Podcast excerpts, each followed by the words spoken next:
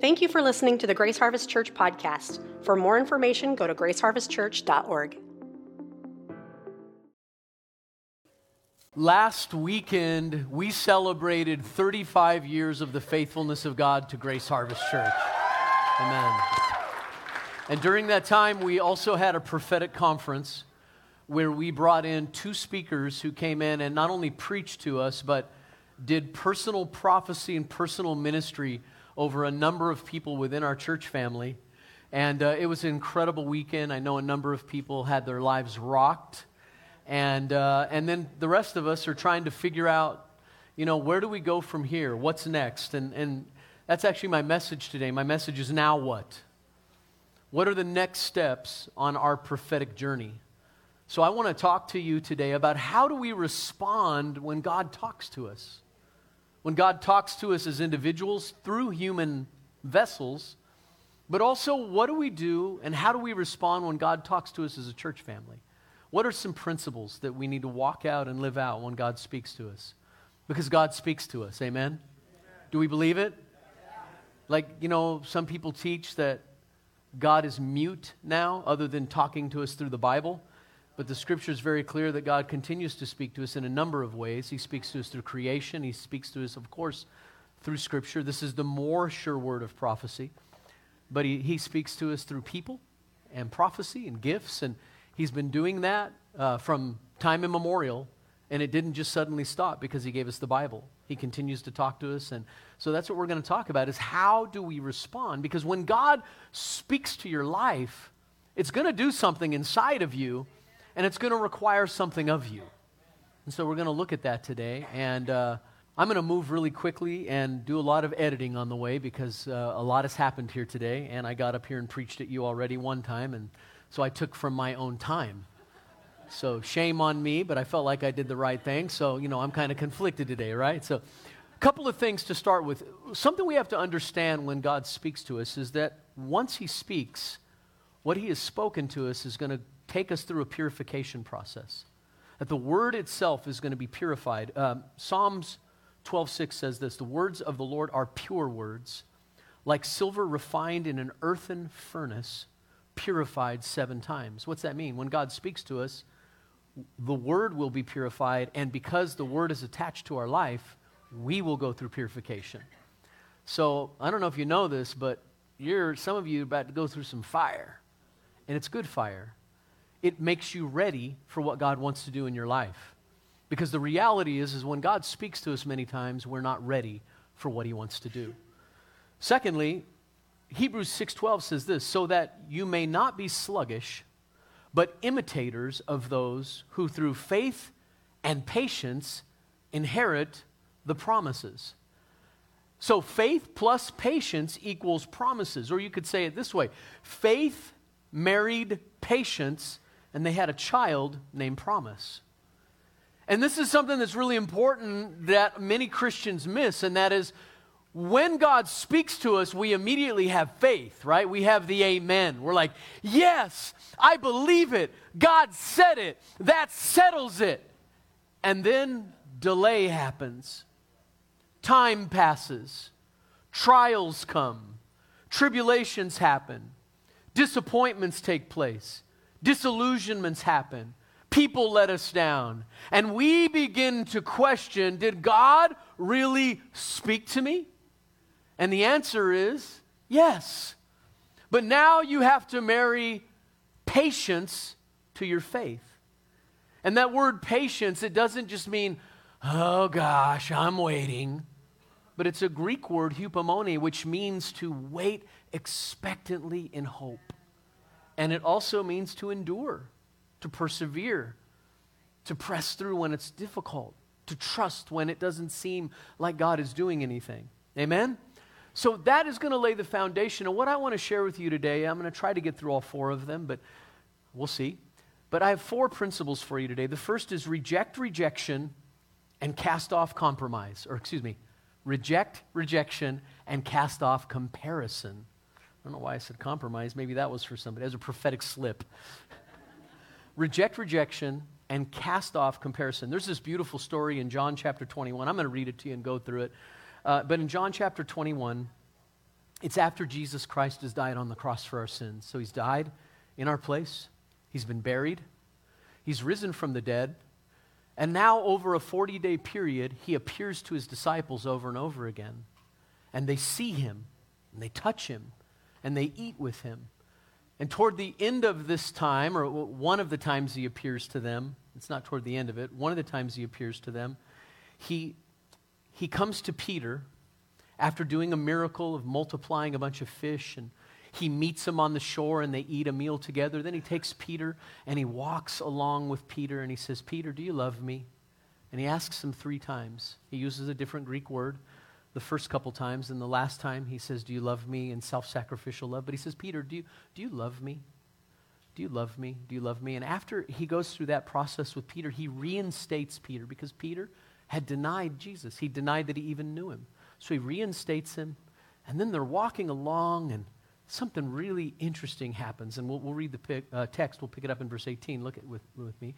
Uh, Jesus says this Truly I tell you, he's talking to Peter, and he gives him a prophetic word. Truly I tell you, when you were younger, you would tie your belt and walk wherever you wanted. But when you grow old, you will stretch out your hands, and someone else will tie you and carry you where you don't want to go. He said this to indicate by what kind of death Peter would glorify God. After saying this, he, sa- he told him, Follow me. Now, now, this is what's interesting. Peter's talking to Jesus. Jesus tells him how he's going to die, and we'll get into that in a minute. Tells him about his future, gives him a prophecy about his future, and then he says, Follow me. And so imagine Jesus is maybe next to you, or he begins to walk, and he says, Follow me. Instead of Peter going, Okay, and starting to follow, he does this. He turns around and he looks behind, he looks back. And look at verse 20. It says, Peter turned around right after, this is hilarious. This is so Peter. Follow me. Huh? He turns around, so Peter turns around and saw the disciple Jesus loved following them. By the way, John wrote that. If you're the author, you can insert things like that. The disciple Jesus loved. That would be me, Peter. So the, saw the disciple Jesus loved following them, them, the one who had leaned back against Jesus at the supper and asked, Lord, who is the one that's going to betray you? When Peter saw him, he said to Jesus, Lord, what about him? Now, I just want you to think about your own life today. How often do you get caught up in the trap of feeling rejected and wounded and comparing yourself to others, and in your mind to God, you're saying things like, well, What about them? Why do they have it so good? Why are they so blessed? Why, why didn't I get what they got? Right? And so he says, Lord, what about him? And I love the answer of Jesus. If I want him to remain until I come, Jesus answered, what is that to you? As for you, follow me. Okay, so just think about this with me. Walk through this with me. First of all, Jesus gives Peter a word about his old age and his death. And to me, that's pretty heavy. I mean, he tells him how he's going to die. And if you know the story of Peter, Peter was crucified upside down. He's crucified by the Emperor Nero. They came and got him to crucify him and kill him as a martyr for Jesus. And they were going to crucify him like they crucified everybody else. And he said, I'm not worthy to be crucified like my master. Turn me upside down. And one of the things that's powerful about it is, you know, so called Satanism, one of the symbols of so called Satanism, Satanism is the upside down cross. And people see an upside down cross and they're like, ooh, that's evil. No, it's not. It's been ripped off from the church. Peter was crucified upside down. The upside down cross is the story of one who loved Jesus so much he didn't feel worthy to share in it. So what happened is the enemy just stole our symbol. Right? The upside down cross is Jesus, I mean, is Peter crucified. Just ripped us off again. So that's how Peter dies, right? And he's taken, another takes him, carries him. His hands are tied, he's hung to a cross. They take him and, and, and hang him upside down, and he dies on a cross upside down. Secondly, Peter wants to know Jesus' plans for John. And that's like so many of us. Peter was missing his own moment. Think about it. Jesus is talking to him, telling him about his future, and it says, Follow me. And Peter's like, looking behind. And that's what so many of us do. We compare our journey and our future to others. And Jesus didn't let that continue. He, he turned, and then Peter turns around, he looks back at John, and his focus was on the wrong place at the wrong time, and he was missing his moment. And I think that can happen to us as well. And then Jesus tells Peter basically, mind your own life or mind your own business. Some people seem to get more spectacular prophetic words. You probably noticed last week, and some people got really long words, very detailed, and maybe others didn't get words as long. Or maybe you were here and you were like, you were praying, God, let, let, let them see me, let them speak a word over my life. I really want to see, uh, receive a prophetic word. And then the weekend finished and nothing happened, and you kind of went away like, wow. And here's the lie the enemy comes to you and says, you know, God doesn't love you like he loves them. You're not quite at that level. They're special. You're not. And, and this lie begins to ring in our head. Or maybe, here, maybe this was the lie. The leaders called them up, but they didn't pick us. What does that say? And see, that's a, that, all of that is a lie. How many of you know you have a conference like that and everybody wants to hear something from the Lord, but only a certain number of people can? So the question is Has God tied his own hands and said, Well, the prophetic team came and I didn't receive a word, therefore, God's done talking to me? That's a lie. Right? And if we get caught up looking at what happens with other people, we'll miss what God wants to say to us. So I wonder if, if it even went into Peter's mind or into his heart. When Jesus spoke to him and said, This is what's going to happen in your future, did Peter even hear him? Or was he too busy looking over his shoulder at someone else? And I want to tell you, I mean, I've learned this in my own life. One of the greatest traps that a Christian or a human in general can ever get caught in is the trap of envy, comparison, and looking at others because the thing that always comes to you is a spirit of rejection an attitude of rejection where you begin to compare your life. You don't know other people's story. You don't know where they've suffered. You don't know what journey they've been to to get to that point where God spoke to them. And you're on your own journey, and your journey looks way different. Everybody has a unique and beautiful story and testimony, and God's not going to waste your story to duplicate what He's done in somebody else's life. So quit looking at someone else, quit comparing your life, and quit receiving receiving rejection, God loves you.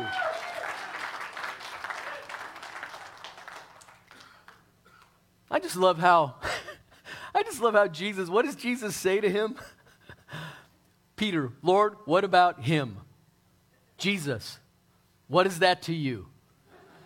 As for you, follow me. I mean, you know, with words, that's like,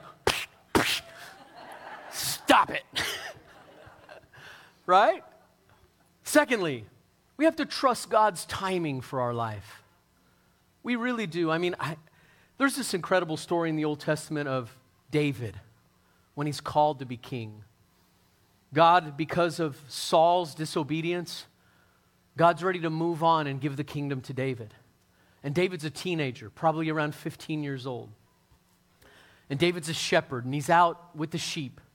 And one day, this prophet Samuel says to Jesse, David's dad, he said, I, he sends a messenger and he says, I want to come to your house and I want to have a feast. And when he gets there, he says, Call all your sons.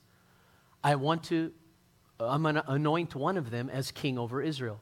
So Jesse lines up seven sons, all strapping young men, warriors who look the part of a king. And they all stand in front of the prophet. And the prophet goes to the first one, and in his mind, he looks at him and he's like, Whoa, he looks like a king. Just like Saul had looked like a king. He looks like a king. And the prophet Samuel goes to, to the first son and he begins to prophesy over him. And the Lord says, Nope, he's not the one. Because human beings look at the outward appearance, but I'm looking at the heart. And so then Samuel steps back and goes, Okay, and so he goes to the second one. No. The third one. No. Fourth. No. Fifth. No. Sixth. No. Seventh. No. He's looking around. He's like, Jesse, The Lord's not speaking to me about any of your sons. Is there something you're not telling me? Oh, yeah, I'm sorry. I got this little runt, this little guy that none, none of the family loves. I mean, think about it. They didn't even call him. They didn't even call him when it came time to, to put in a new king. He wasn't even in their company. Yeah, I have another son. He's out there in the field. Go get him. And they bring David in. You can just imagine because the, the language about David is just really cool. I mean, he says he's a good looking guy, he had beautiful eyes, he's healthy, handsome appearance. And, you know, you can just imagine David's like, hey, man, what's up? Ooh, the prophet, cool. Got a word? You know? He smells like sheep. Every once in a while, you know, he's in the middle of talking and he's like, oops, sorry about that. You know, he's been with sheep so much, right? He's got the smell of sheep, he's got that on him. And Samuel looks at him and says, This is the one. The rejected one, the forgotten one, the one left behind. And you know, when you go and look in the Bible, that's the story you see over and over again. God seems to choose people that the rest of us would never choose. But back to the story. So what happens? David gets oil poured on his head. Samuel says, You're going to be prof, you're going to be the king, rather. And then David immediately, the power of the Holy Spirit comes on him. He's lifted up. The next chapter, he kills Goliath. He becomes a great champion. He starts going out with Saul's armies and winning lots of battles. And then Saul gets jealous of him and starts throwing spears at him. The king starts trying to kill him multiple times. And David has to flee, and he flees into the caves. And he goes through, are you ready for this? He goes through 15 years, at least, of rejection, being forgotten, passing through the fire and it seems like everything God said to him about his future wasn't going to happen. It seems like it's all a farce. You can imagine David being like, Now, Samuel, the scripture says of Samuel that none of his prophecies ever fell to the ground. And he's like, Maybe I'm the one that he missed. Maybe he missed it. And then we look at the Bible and what we see over and over again is we see the story of people who received a message from God and then had to wait sometimes for decades. Abraham, you're going to be a father of many nations. All the families and all the world's going to be blessed through you. And Abraham's in his 70s, late 70s, and he looks at his wife, and, he's, and, and she's in her 70s, and he's looking at himself. He's like, You know how babies are made, God, right? I don't know how this is going to happen. And sure enough, what happens? He waits 25 years. Whoa. And then Moses, I'll deliver my own people. How dare you come against the Hebrew people? And he kills an Egyptian and he flees and he spends 40 years in the wilderness with sheep. There it is again. Right? And, and that pattern goes throughout the Bible. Paul, the Apostle Paul, gets converted. Saul of Tarsus gets converted on his way to Damascus. And in the midst of that conversion, you know, he's humbled and he's struck down. And the scripture says he stands up and he immediately goes out and preaches Christ. But the scripture doesn't tell us that actually there's a gap right after that of around 13 years, Galatians tells us, where Paul seemed to go into the desert of Arabia. And for a while, he's almost forgotten. Then he comes out of that and he becomes the Apostle Paul who writes half of the New Testament, but not before he first passed through fire and struggle and so, what I want to say to you is if God is speaking to you, or God spoke to you, or you received a promise in the past, hold on to God. Look at Jesus, follow him, and understand that delay is the process that God uses to get the stuff in us out of us that's going to keep his word from being able to be performed. I'll tell you what, if God gave us what He said over our lives immediately, many times, it would crush us. If God lifted some of us up and, and made us known or gave us influence, we couldn't take it. We'd get puffed up and full of pride, and we'd think we were all that. And then we'd have to be humbled publicly, right? And so, what does God do? He takes His servants through times and seasons of loss and suffering and struggle and fire and disappointment so that they might learn to cling to Him, to cleave to Him, to trust Him alone, and learn that He's good. Amen? Okay, I'm almost done. Famous last words. I'll be done by uh, about two. Okay, just kidding. Oh, yeah, by the way, took David took David 15 years to first become king over Judah, and then another seven years of waiting before the rest of Israel anointed him as king. So 15 and 22 years from the time he received the word to the time of the fulfillment of it. All right. And then here's something. Sometimes when you receive a word, it's unclear. And, and what we have to do is we have to commit the unclear parts of our word to God in prayer. 1 Corinthians 13 says, we know, 13.9 says, we know in part and we prophesy in part. So, quick explanation here. Um, a couple of stories. Sometimes when, when a prophetic person prophesies over someone, speaks over someone, uh, they're not seeing everything clearly. They're getting parts and pieces right? And, and I shared with you a few weeks ago that the, t- the standard in the New Testament, in the gift of New Testament prophecy, is not that you get stoned to death if you miss a prophecy. That's not the New Testament standard. And we already went into that. So if, you, if you're like sitting here today and you're like, really, I want to hear that message, go back and listen. I think it was two Sundays ago.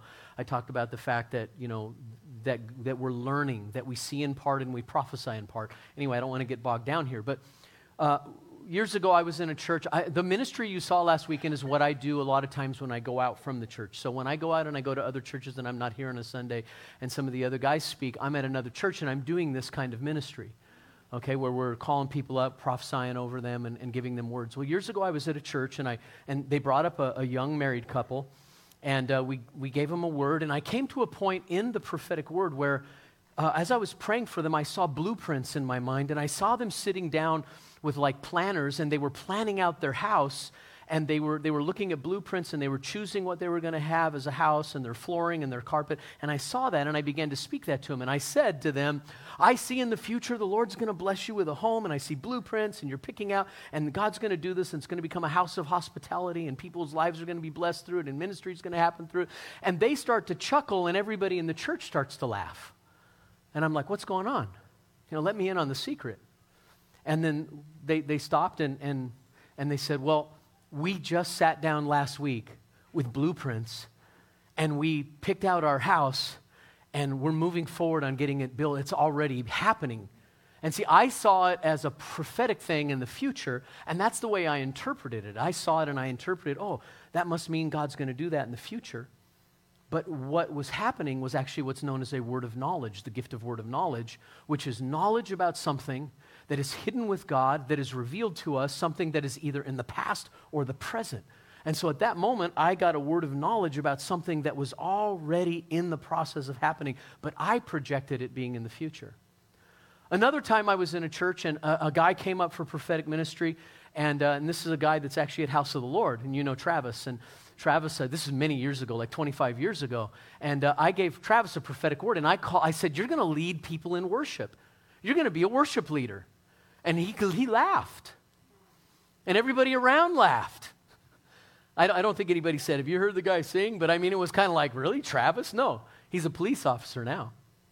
But uh, he was like, he comes up to me and he's like, I don't, I don't know, man. I, I don't do the public sing lead. P- no, that's not me. Okay, maybe I missed it. Maybe, maybe the Holy Spirit just, I, I was confused at what I saw and I didn't understand it. Maybe you're just going to worship in the church with the congregation and your, your spirit of worship, you know, that kind of a thing. I just tried to, well, I don't know. I come back like, you know, 15 years later, he comes up to me and he's like, hey, um, I just want to tell you something. Do you remember years ago you gave me a word that I would be a worship leader? And I said, no. I, I, I wasn't doing that because I was in denial. I just, I don't remember what I say to people, especially 15 years later. And he said, Yeah, you gave me this word that I was going to be, you know, a, a, worship leader. I just want you to know I've been leading worship in the church for several years. And, um, and i have transitioned out of that now. I'm not doing that anymore. Somebody else has taken it, but I was the worship leader in the church for a long time. And of course, I was like, Whew. and then I walked away going, Yeah, baby. Yeah. Thank you, Lord, for bailing me out. See, he wasn't even open to it, but the Holy Spirit spoke to him. So sometimes when we hear a word from God, it doesn't seem to confirm what we know or believe about ourselves. And what we need to do is we need to take that message and put it on a shelf and commit it to God in prayer and just be open to whatever the Holy Spirit does because you may not be at a place yet where you're ready to walk in what you've heard. It's also possible that the person missed it.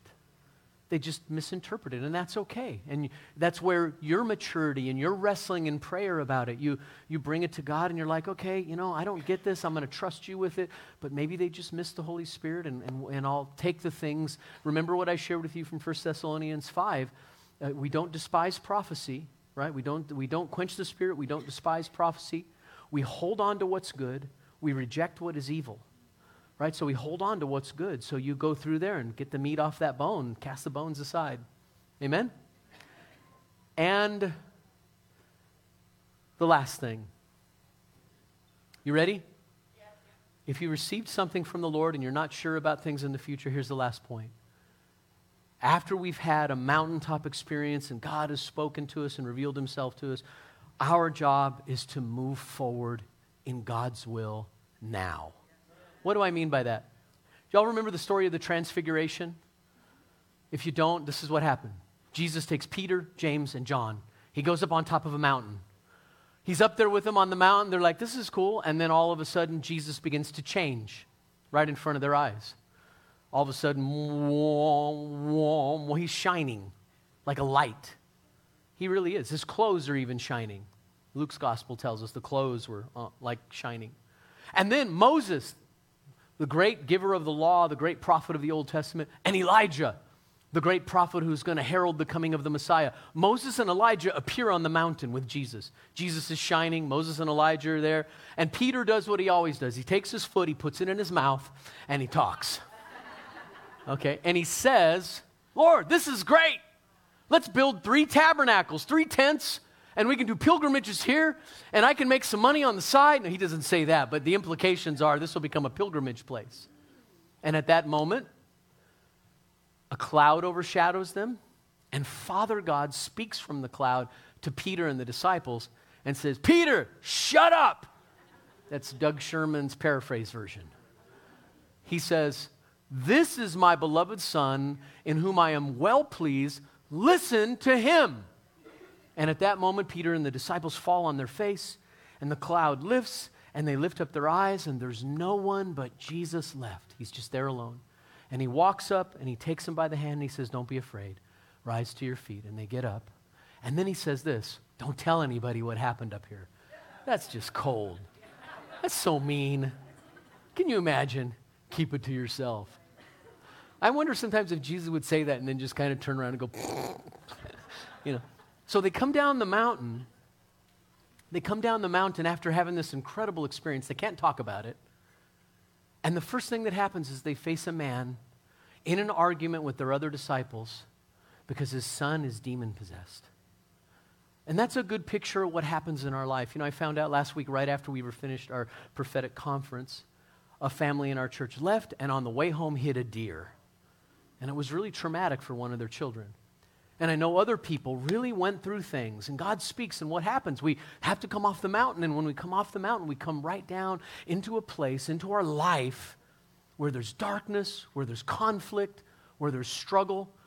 And, and if we're afraid, or if we don't understand the moment, we'll misinterpret it, and we'll be like, Where did God go? Doesn't He love me? Why does He call me into this conflict right after meeting me on the mountain? And that's what often happens to us. And yet, what does Jesus do? He's not intimidated. He comes down off the mountain, he casts the demon out of the boy, heals him, and goes right out into his ministry. And that's what we're called to do.